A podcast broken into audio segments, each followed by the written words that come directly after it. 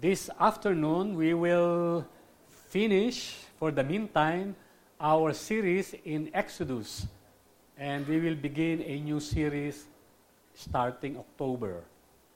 The title of the sermon today is What Makes God's Grace So Amazing?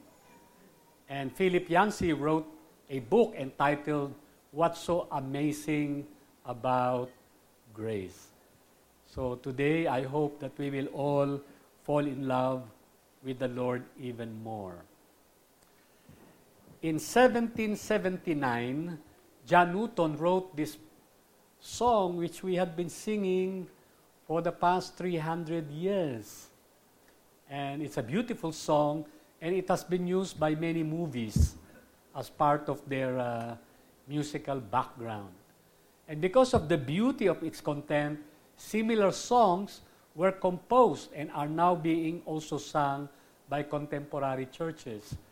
These songs include Amazing Grace, and then Chris Tomlin added My Chains Are Gone. And then Sinners Saved by Grace by Bill Gaither, Grace by Michael W. Smith, Your Grace is Enough, Glorious Day Living, He Loved Me. And uh, Phil Wickham also wrote a a song entitled This is Amazing Grace. And I love the chorus. This is amazing grace. This is unfailing love that you would take my place, that you would bear my cross. So I like all of us to visit Exodus 32 and 33 so we will appreciate what this grace is all about.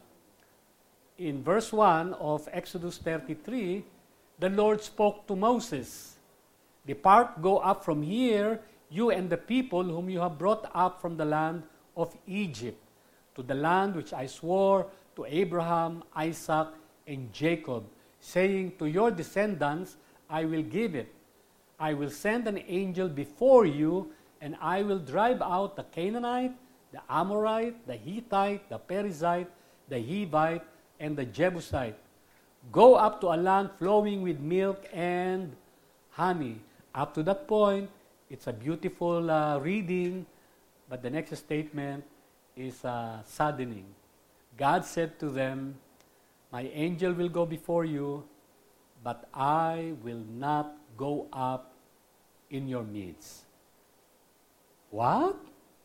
God will bring them to the promised land, but He will not go up with them? How come? And then Moses, through Moses, the Lord said, Because you are an obstinate people.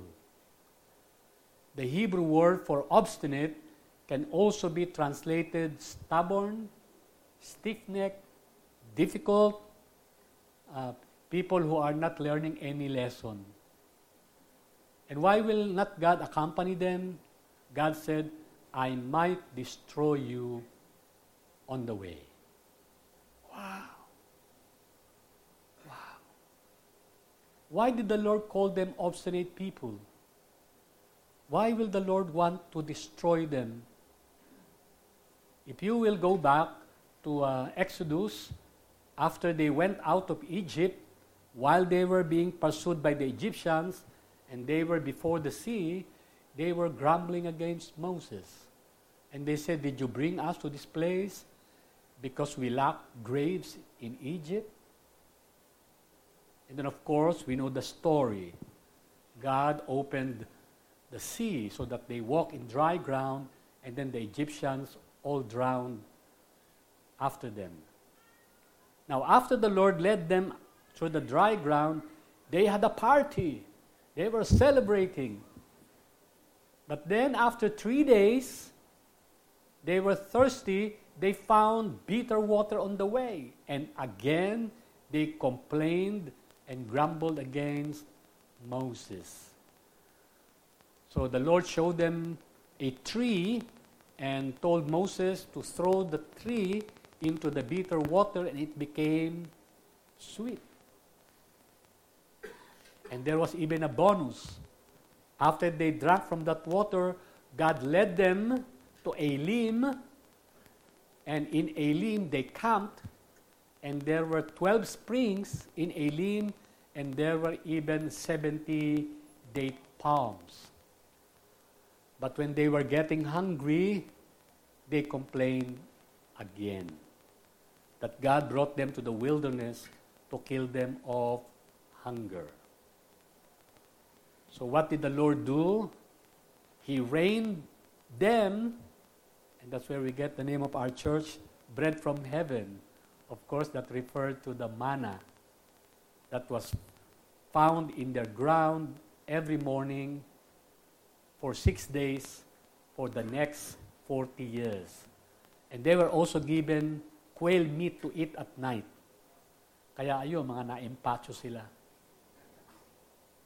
But when they were in Rephidim, Rephidim is between Sin and Sinai, they were starting to get thirsty again. They forgot about God providing them water. They again complained. And you know the story God told Moses to strike the rock, and from the rock, water came forth. So after those events, God continued to manifest His grace upon His people. In Exodus 17, they won their first war against the Amalekites in the wilderness. In Exodus 18, God sent Jethro to Moses to teach him how to lead the two to three million people efficiently. So we hear about Jethro principle. And then in Exodus 19 to 24, Israel was encamped before Mount Sinai, and there God married, had covenant with Israel. And uh, God gave them the Ten Commandments and other details of the covenant relationship. And then in Exodus 25 to 31, God gave Moses instruction regarding building of the tabernacle and the furnishing and in the last verse of top chapter 31, this is amazing. God, on top of Mount Sinai, gave Moses two tablets of stone with the handwriting of God of the original Ten Commandments. Wow! Can you imagine? Kung hindi na high blood si Moses, we will know God's handwriting. So while Moses was there on top of the mountain, interacting with God, you know, many of the Israelites got impatient. And they said, What has happened to this guy? We don't know. So they forced Aaron to make them a god in Exodus chapter 32. So they, they Aaron got the articles of gold and he made the golden calf. And then the Israelites offered sacrifices. They were singing, dancing, and playing. And they said, This is your God, O Israel, who brought you up from the land of Egypt. Why will they do that? Why will they, they build and worship a calf? Well, because they were still affected by the Egyptians. In the Egyptians, their gods were half human and half animals. So, on top of the mountain, the Lord said to Moses, I have seen this people, and behold, they are an obstinate people. Leave me alone, that my anger may burn against them, that I may destroy them. And Moses, I will make you a great nation. If you were Moses, what would you do? There is an offer from God. You had been leading these people, and they kept on grumbling and complaining. And then now is an opportunity. God is saying, I will destroy them. And Moses, I will make you a great nation. Well, if we were Moses, maybe we would avail of the offer, but not Moses. What happened? Moses knew that he was very undeserving as God's servant. Yet, by the grace of God, God called him to lead these people out of Egypt and bring them to the promised land. So Moses was God's mediator. Moses was God's instrument of deliverance. So when God was very disappointed with his people, Moses interceded for them. And look at the prayer of Moses. I hope we can pray like this. oh Lord, why does your anger burn against your people? And by the way, Lord, I am not the one who brought them out of the land of Egypt. It was you. You brought them out from the land of Egypt with great power and with mighty hand. Why should the Egyptians speak, saying, With evil intent he brought them out to kill them in the mountains and to destroy them from the face of the earth? And look at the petition of Moses Turn from your burning anger. Can you imagine Moses saying to God, Cool ka lang. And look at the next statement. Change your mind. Woo! Woo! Change your mind about doing harm to your people.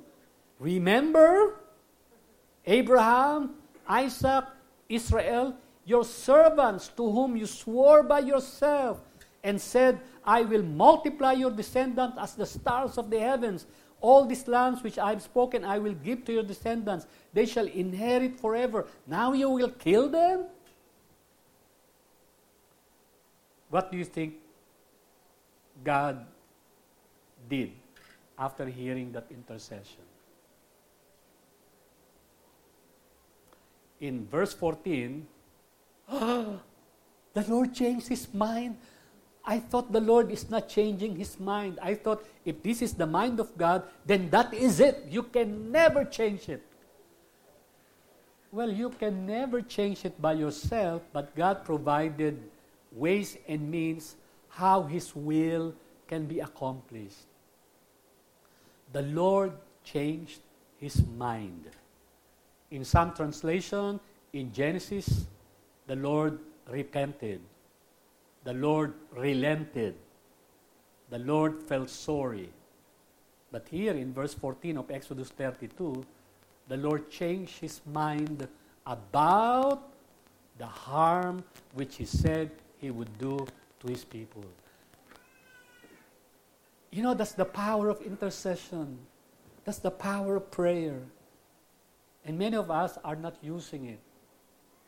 We would rather manipulate people and circumstances instead of praying to God. There was a time, 2 Chronicles 7, 13, 14, was popular in the Philippines in the first EDSA revolution. There it says, If my people who are called by my name humble themselves, pray, turn from their wicked ways, then I will hear from heaven. I will heal their land.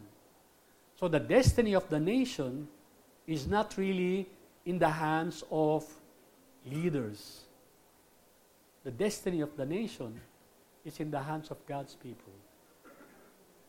Because God's people can pray to the God who can direct the hearts of leaders and change their ways. So we have two options when we are confronted with political crisis in the country. Option number one is to go to the streets or bear arms in the mountains. But the other option is to pray and repent as a people. But I'm just one. We are just a small group. You know, in our Bibles, Daniel and his friends were only four. Esther and Mordecai were only two. Joseph was only one in Egypt. Yet God used them to turn around the destinies of their countries. the Lord is answering the intercession of his appointed mediator, and that was Moses. That's why when Moses was recalling this story in Deuteronomy, and they were already on the edge of the promised land, he said, I was afraid of the anger and hot displeasure with which the Lord was wrathful against you in order to destroy you. So when Moses was praying that prayer, he was scared. He was afraid that the anger and displeasure of God will destroy the people. But look at that beautiful statement. But the Lord listened to me that time also. Wow. That's one of the blessings of grace. That though Moses was a fugitive, he was a murderer, and he was not a perfect person, yet when he prayed and availed of the grace of God, this God listened to him. And God was also about to destroy Aaron because Aaron was the one who built the golden calf. But look, Moses said, I also prayed for Aaron. And Aaron was not destroyed. So, my dear fellow brethren in Breadcom QC, do not underestimate what you and your prayer can do. Second, expression of God's grace in this story. So si God nag-back off. Okay, I'll not destroy the people. Si Moses naman ang na-high blood. It came about as soon as Moses came near the camp, he saw the calf and the dancing. And Moses' anger burnt. At dahil nagalit siya, anong ginawa niya? He threw the tablets from his hand and shattered them at the foot of the mountain. He took the calf which they had made, burned it with fire, ground it into powder, and scattered it over the surface of the water, and made the sons of Israel drink it. You know, when I was reading this story, I can just imagine Jesus in John chapter 2 when he entered the temple and he saw the people, instead of praying, he saw the people, you know, exchanging money, buying, you know, birds and uh, animals for the temple. And Jesus had a high blood pressure. And you know what he did? So here, instead of God Himself dealing with the people, now it has to be Moses. So he destroyed the golden calf. But look at the purpose why he did it. In Exodus 32 27, Thus saith the Lord, the God of Israel, Every man of you put his sword upon his thigh, go back and forth from gate to gate in the camp.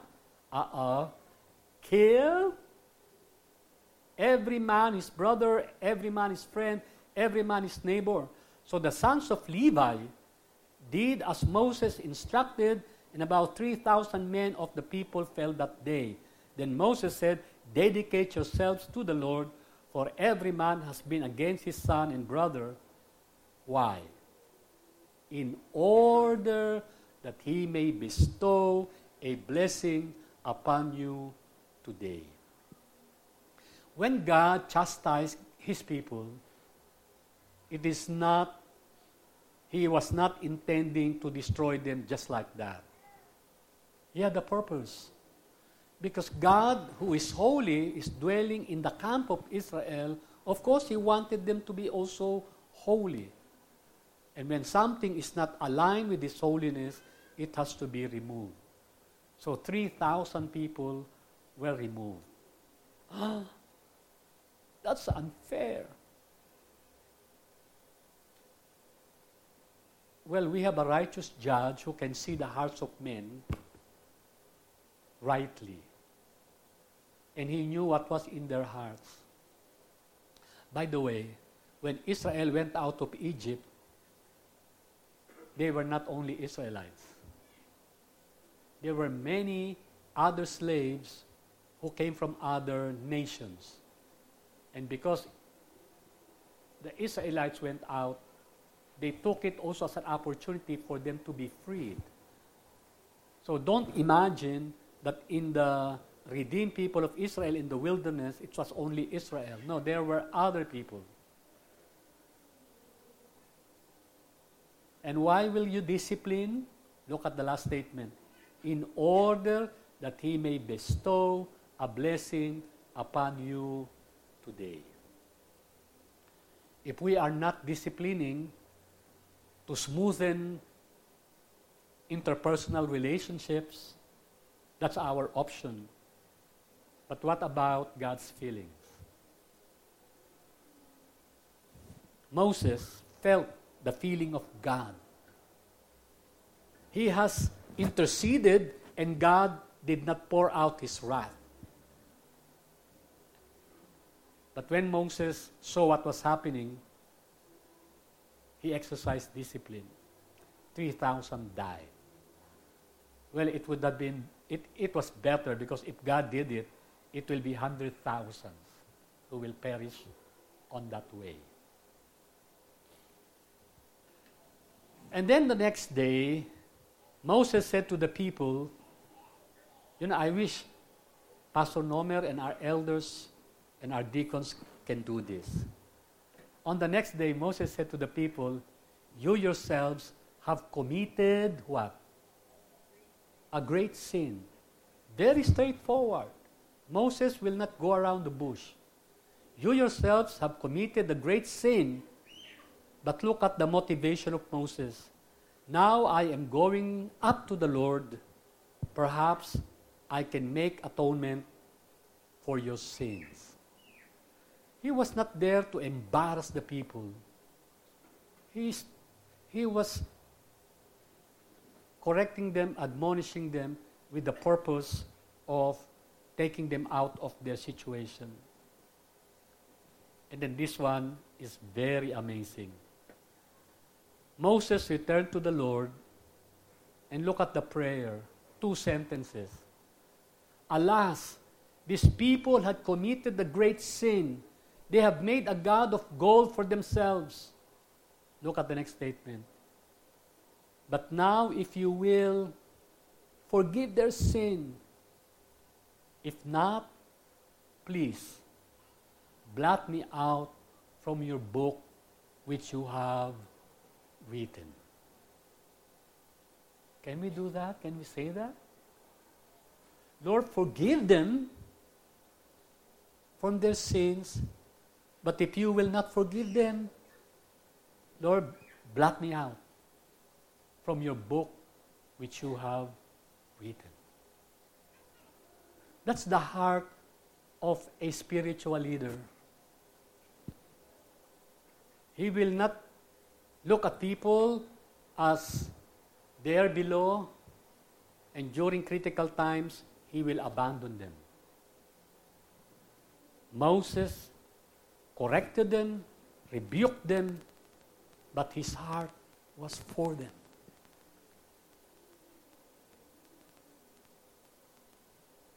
You know, I love one of our interviews to our intern pastor and the elders of Breadco Mandaluyong said to this pastor, Why will we get you as intern pastor? We already have two. So I was really waiting what he will say. And you know what he said? Well, it's up to you, but me, I am willing to die for the people in our community to serve them.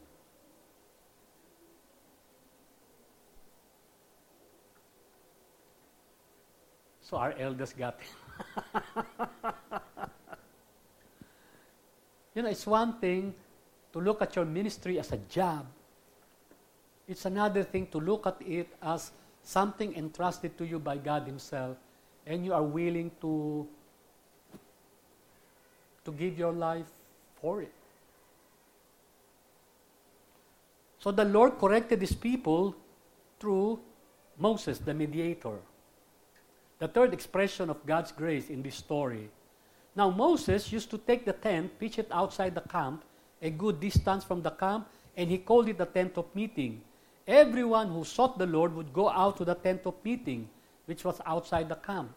And it came about whenever Moses went out to the tent that all the people would arise and stand, each at the entrance of his tent, and gaze after Moses until he entered the tent.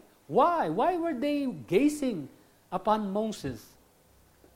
Whenever Moses entered the tent, the pillar of cloud would descend and stand at the entrance, and the Lord would speak with Moses. Wow. Wow.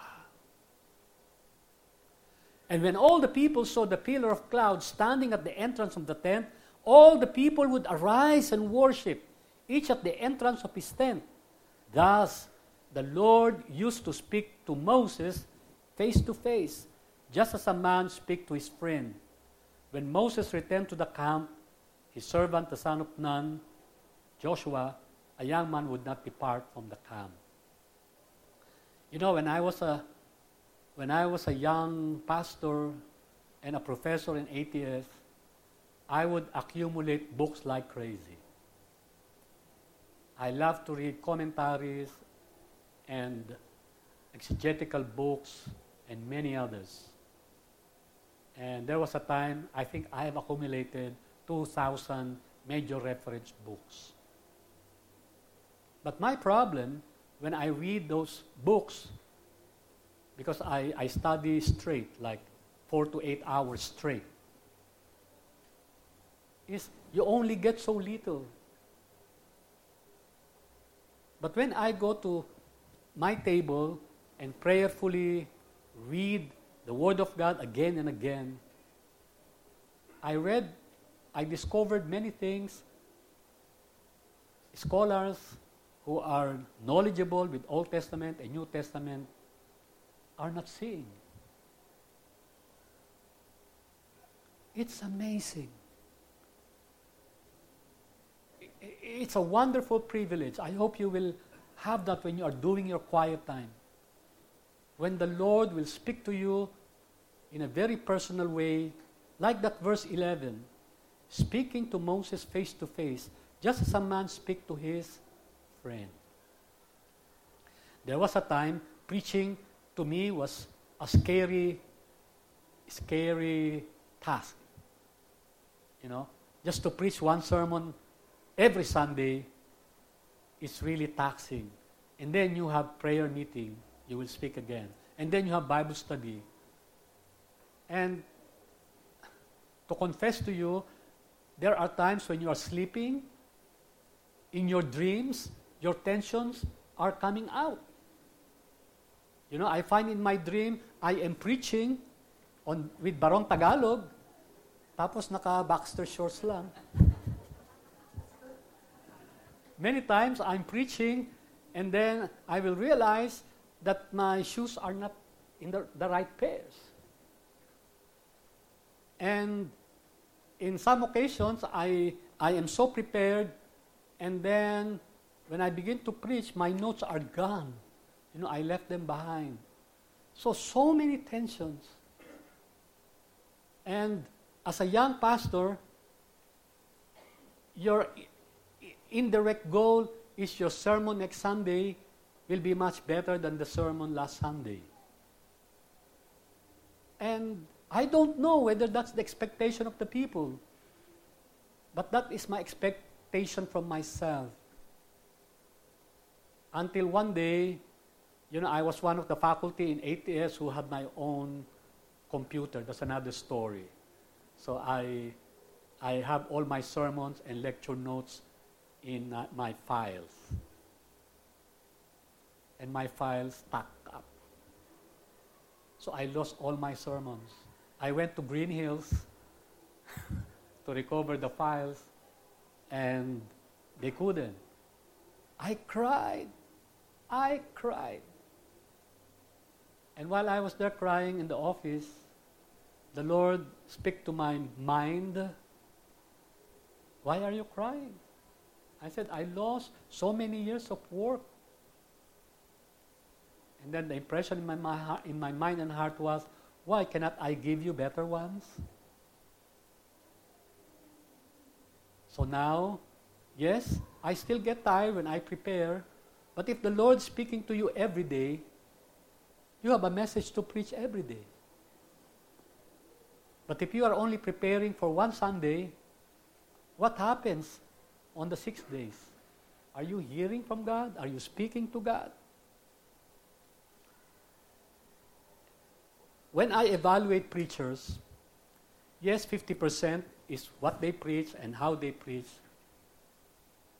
But when I look at them and listen to them, in my mind, my question is before he speaks here in front of us, has he spoken first with God? That's why my favorite preacher is a pastor who has not finished high school in Santa Cruz, Laguna. And even if I am well educated,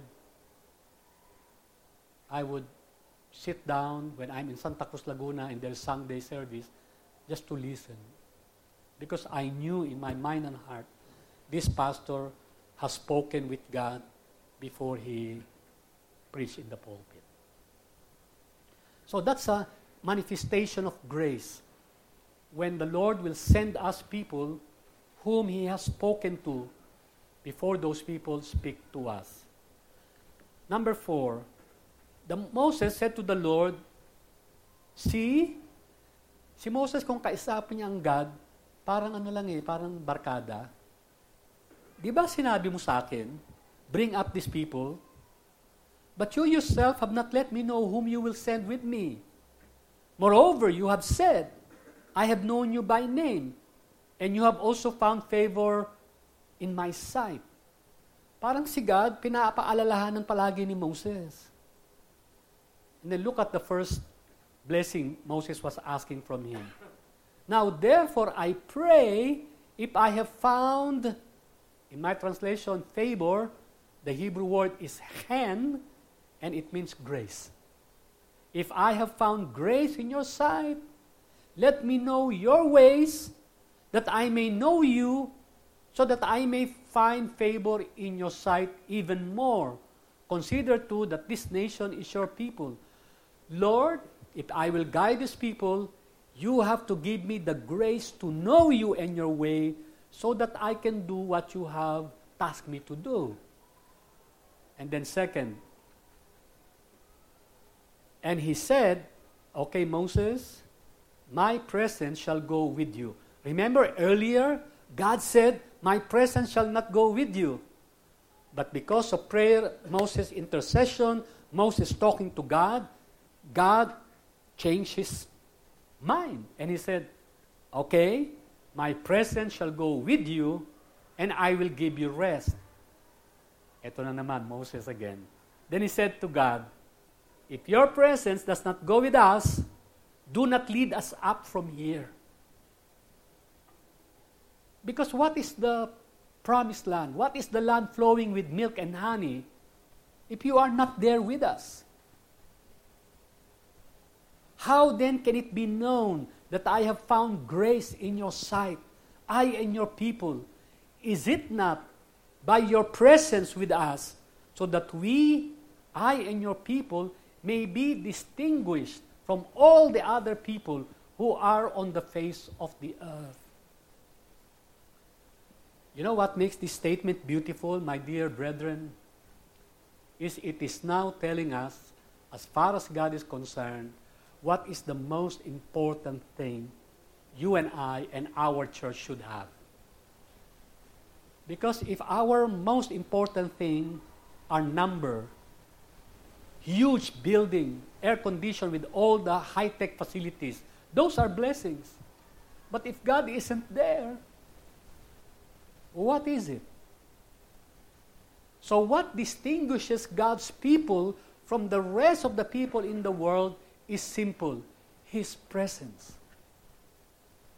And that's the only thing God promised to His people when they said, Go make disciples of all nations, baptize them in the name of the Father, the Son, the Holy Spirit. Teach them to observe all that I have commanded you. And lo, I am with you always till the end of the age. If God is with us, if God is for us, we have nothing to be scared about. So that's the second blessing Moses asked God. The first one is to know you and your ways. The second is to have your presence. And then, because Moses was building up momentum in his intimacy with God, he prayed something that no one has prayed before. He said to God, I pray you show me your glory. Whoa. And you know what God said? He was on a bind. And he said to Moses, Okay, I myself will make all my goodness pass before you. I will proclaim the name of the Lord before you. And what's the name? I will be gracious to whom I will be gracious. I will show compassion on whom I will show compassion. But he said, Moses, you cannot see my face, for no man can see me and live. So Moses was asking for something that even angels are afraid to do. You know, in the vision of Isaiah of the heavenly court, the angels have wings and they cover their faces because of the glory of God is so amazing. It is brighter than the brightest sun during the high noon. So, God said to Moses, Yes and no. Then the Lord said to him, Okay, there is a place by me. You stand there on the rock. It will come about while my glory is passing by, I will put you in the cleft space on the rock, cover you with my hand until I have passed by. Then I will take my hand away, and you shall see my back, but my face shall not be seen. So when people said, I have seen God, you know, that's a hyperbole. Well, you have seen the manifestations of God. We will not question that. But to see God in His fullness, why are you still alive? So Moses, the mediator, was asking God to pour out his blessings, not just for him, but for his people, that they will know him and his ways, that God will be with them, and then the third, that God will show them his glory. So, what was amazing about God's grace during the time of Moses in the wilderness? One, the Lord spared the stubborn people through the intercession of Moses, his appointed mediator. Number two, he corrected the stubborn people through Moses. Number three, the Lord spoke to his stubborn people through Moses. And number four, the Lord poured out his blessing to his stubborn people through his appointed mediator, Moses. Our sermon could have been finished at that point. But no, these stories are not given to us to highlight Moses. Before we move to the bigger story, I'd like to share to you three other concrete manifestations of grace. One, despite the stubbornness of the people, do you remember? The Lord is still committed to bring them to the land flowing with milk and honey. Number two, despite the statement that the Lord will not go with them, the Lord will still send an angel to go with them. And number three, despite that there will be many enemies in the promised land, the Lord promised, I will drive them out before you. So that's how powerful the grace of God is for His people. His grace is sufficient. Now let's move to the bigger story. God's grace is much more amazing to God's appointed mediator in our time. And his name is Jesus. we are saved from judgment of God through his sacrificial work on the cross and intercession before God's throne. On the cross, Jesus prayed, Father, forgive them, they know not what they are doing. And then in Romans 8:34, after he went up to heaven, what is Jesus doing there now? He is interceding for you and me. So even if the pastors and elders forget to pray for you, somebody does not. He continues to make intercession for us. In John 5:24, this mediator said, "I assure you, those who listen to my message and believe in God who sent me has eternal life. They will never be condemned for their sins, but they have already passed from death into life." I like that statement. God's grace is free, but it is not cheap. It cost Jesus his life. And I always mention this in Breadcom, the acronym for grace, God's riches at Christ's expense. Chris Tomlin added in the song Amazing Grace this beautiful uh, chorus My chains are gone, I've been set free, my God, my Savior, has ransomed me, and like a flood, His mercy reigns, unending love, amazing grace. Jesus did not only save us, Jesus is shaping our lives by His Word and by the work of our Savior. In 2 Corinthians 5:17, if anyone is in Christ, he is a new creation. So that process of being transformed every day is being accomplished by Jesus and His Spirit. And He also gave His life, His example. And I like to use this because it's very important for us. You have been called for this purpose since Christ also suffered for you, leaving you an example to follow in His steps.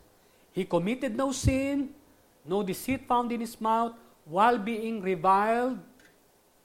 What does it say? He did not revile in return. While suffering, he uttered no threats. He kept entrusting himself to him who judges righteously. He himself bore our sins on the body on the cross so that we may die to sin and live to righteousness. You know, my dear brethren, as Christians, we need to be prepared to live a life like this. We are not only called to be saved, there are times we may have to suffer and sacrifice. And when we do, let us not complain. Let us not utter threats. Let us not revile. Let us not give people what they deserve. Because grace is giving people what they don't deserve blessings. So we are being shaped by the Word of God and by the work of Jesus. I like this statement I'm not the man I ought to be. I am not the man I wish to be. And I am not the man I hope to be. But by the grace of God, I am not the man I used to be. So when you have a relationship with Christ, change will happen in our lives. Grace does not free us to sin. God's grace frees us from sin. We can never use the grace of God as an excuse or license to keep on sinning because we have been freed from it. Number three, we are able to fellowship with God, speak to Him, spirit to spirit, through the Word and Spirit of Jesus. Jesus said to His disciples, Do you believe that I am in the Father and the Father is in me? The words I say to you, I do not speak on my own initiative, but the Father abiding in me does his works. So when we are reading the words of Jesus, when we are reflecting on his word, you know, it comes from the Father, and the Father is using that word to work in and through our lives. And then in John 14 26, Jesus said, The Helper, the Holy Spirit, whom the Father will send in my name, he will teach you all things. He will teach you all things. And bring to your remembrance all that I said to you. My dear fellow Christians, if you had been in the Lord for three years or more, you should be reading the Bible already by yourself. You should be discovering already the riches God has in store for you in His Word.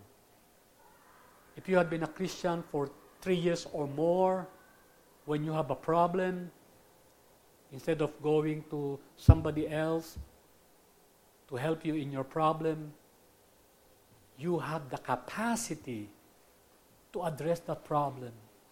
You have the Spirit of God. You have the Word of God already with you. So you only go to counselors, to pastors, and to elders when you really do not know, or when you're needing confirmation, or when you want to be backed up with prayer.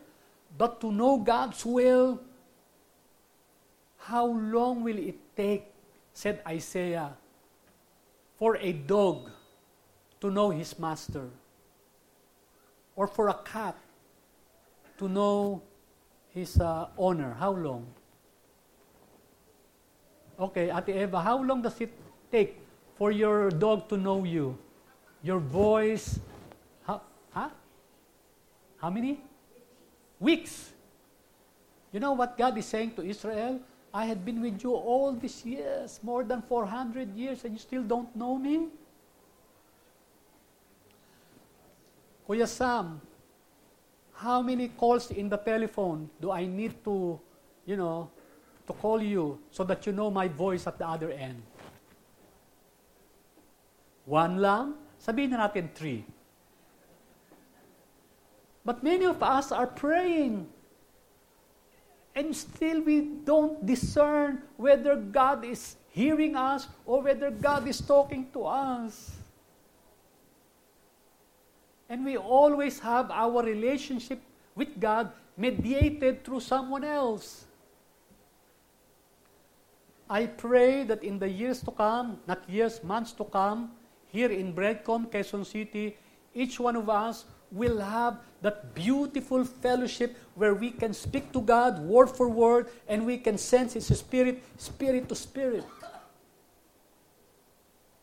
And we should not be scared because the Holy Spirit will teach us all things. He will remind us even the sermons, the quiet time we did in the past that will help us in our situation.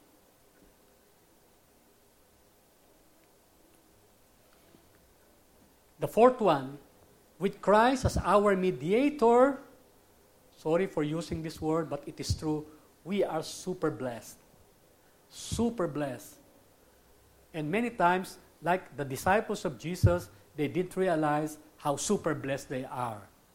Look at Thomas. He said to Jesus, Lord, we do not know where you are going. How do we know the way?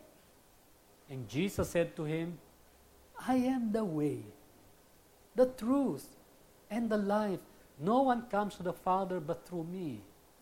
And then Philip came into the picture. Lord! And here is the exact prayer of Moses. Moses said, Lord, show me your glory. Here, Philip was saying to Jesus, Lord, show us the Father, and it is enough. Meaning, our faith will really be 100% if you will show us the Father. And Jesus said to Philip, Have I been so long with you, and yet you have not come to know me, Philip? He who has seen me has seen the Father. You know, we cannot see the Father in His fullness and live. So the Father sent His Son so that through Him we can see the Father and not die. Jesus has the heartbeat of God. Jesus has the face of God. Can you imagine that grace? That's why Moses, I believe, was so happy during the transfiguration. when he saw the glory of Jesus together with Elijah. John Newton, who wrote the song Amazing Grace, when he was getting old, although my memories, my memory is fading, I remember two things very early. And those two things he will not forget. I am a great sinner, and Christ is a great Savior. I am a great sinner, and Christ is a great Savior. You know, when we have a relationship with Christ, you know, the unending love of God, the amazing grace of God will be like a flood. It will be like pouring rain into our lives. Paul said in Ephesians 1 3, All praise to God, the Father of our Lord Jesus Christ, who has blessed us with every, every spiritual blessing in the heavenly realms because we are united with or we belong to Jesus. If, if Christians will know what this means, I think this is one of the best antidote against distress and depression. Many of us are distressed and depressed because of the pressures, because of things that are being taken away from us, our health, our strength, our relationship. But you have a relationship that will never be taken away from you. I will never leave you nor forsake you. So, when you have the Lord who will never leave you and forsake you, and when you have a person and that person is deciding to leave you, will you commit suicide? Will you commit suicide? But pastor, siguro hindi ka na fall in love. Hindi mo naiintindihan how I feel. So, has this person become your God? That you will give up your life for that person? Whereas there is another person who loved you, gave himself up for you, and he will never leave you nor forsake you? And you have forgotten that reality? You know, we are super blessed. And we are not super blessed only. In Romans 8.37, we are hooper nikoi. Hooper, hyper, super conquerors.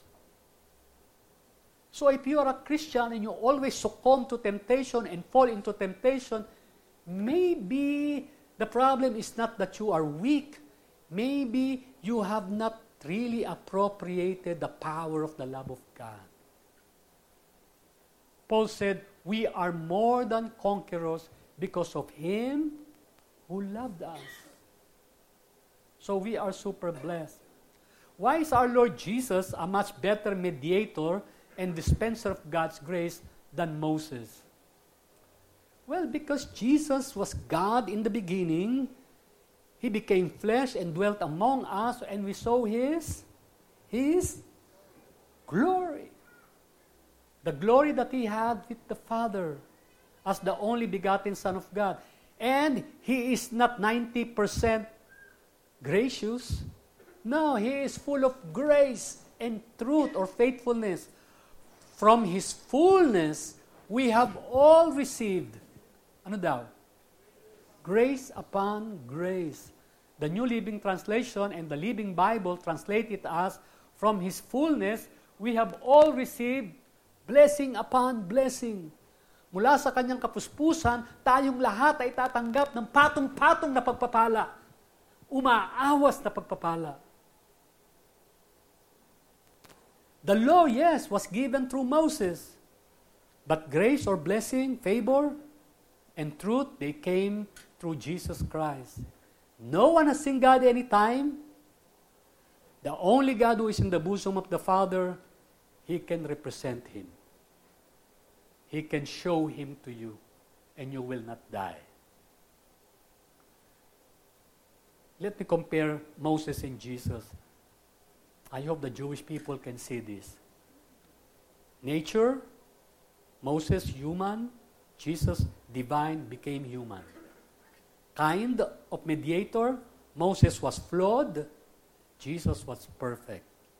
Sphere of influence, Moses was a blessing to Israel in his time. Jesus was a blessing to all people, Jews and Gentiles, for all time. Success, Israel only reached the promised land. But in Jesus, all the redeemed will reach the new heaven and the new earth. This is why the writer of Hebrews said, But now Jesus has obtained a more excellent ministry by as much as he is also the mediator of a better covenant. Because the covenant with Moses, the covenant of God with Israel, has been broken again and again. But the covenant made with Jesus will never be broken. He has sealed that covenant on the cross once and for all time. This is why the Apostle Paul made the declaration. This is good and acceptable in the sight of God, our Savior, who desires all men to be saved and to come to the knowledge of truth.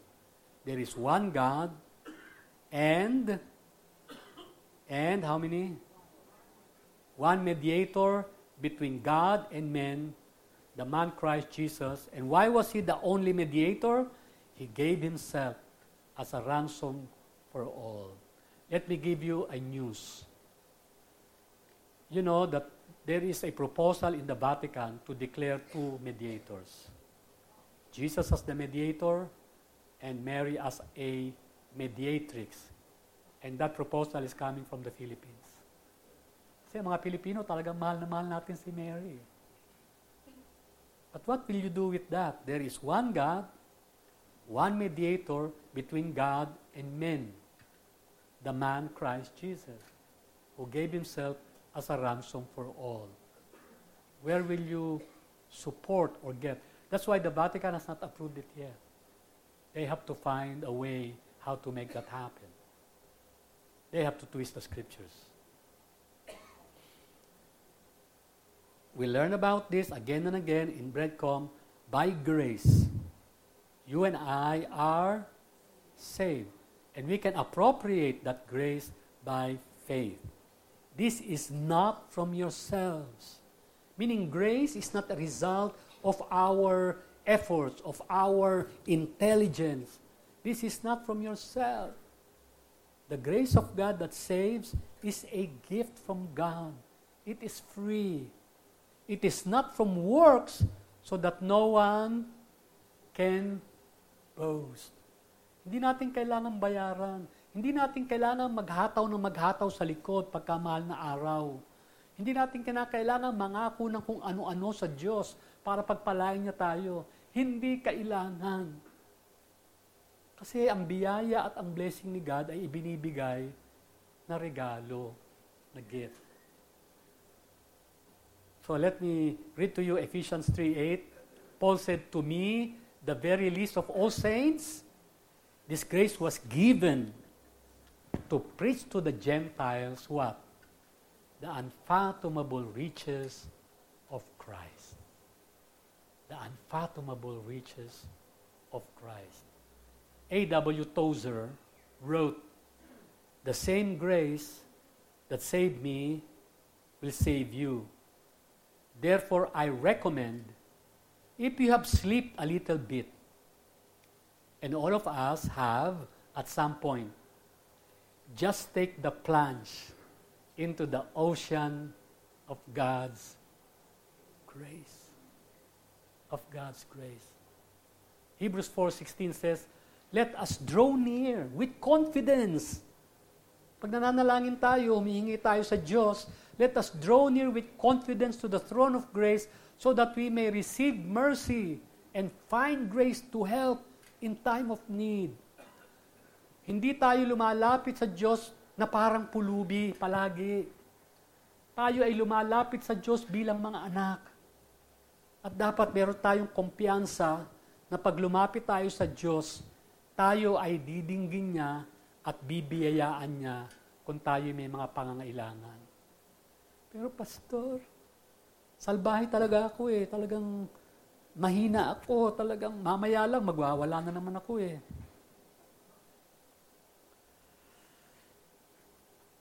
Paul wrote in 2 Corinthians 12:9, My grace is sufficient for you. Your weaknesses, your limitations, why don't you allow the grace of God to empower you so that you will feel that you are victorious? Let us pray. Our God, we thank you that you have manifested your amazing grace in the past through Moses and through the lives of the Israelites. That though they were stubborn, stiff necked, hard headed, Lord, because you made a commitment, you still brought the new generations to the promised land. Lord, we are confronted by many challenges nowadays in our health, in our finances, in our relationships. Lord, even in the political arena in this nation. But thank you for giving us that promise that our God, the awesome God, the mighty God, is not disabled we may have limitations, but the unfathomable riches of the grace of Christ can raise us up, can raise up our families, can raise up our church, and can raise up this nation. Lord, I pray there is anyone here who is going through depression, going through terrible pains, Lord, I pray that this afternoon, that person, in the words of A.W. Tozer, will plunge into the ocean of your grace and discover that you are sufficient. You are more than enough. This is our prayer with thanksgiving. In Jesus' name, amen.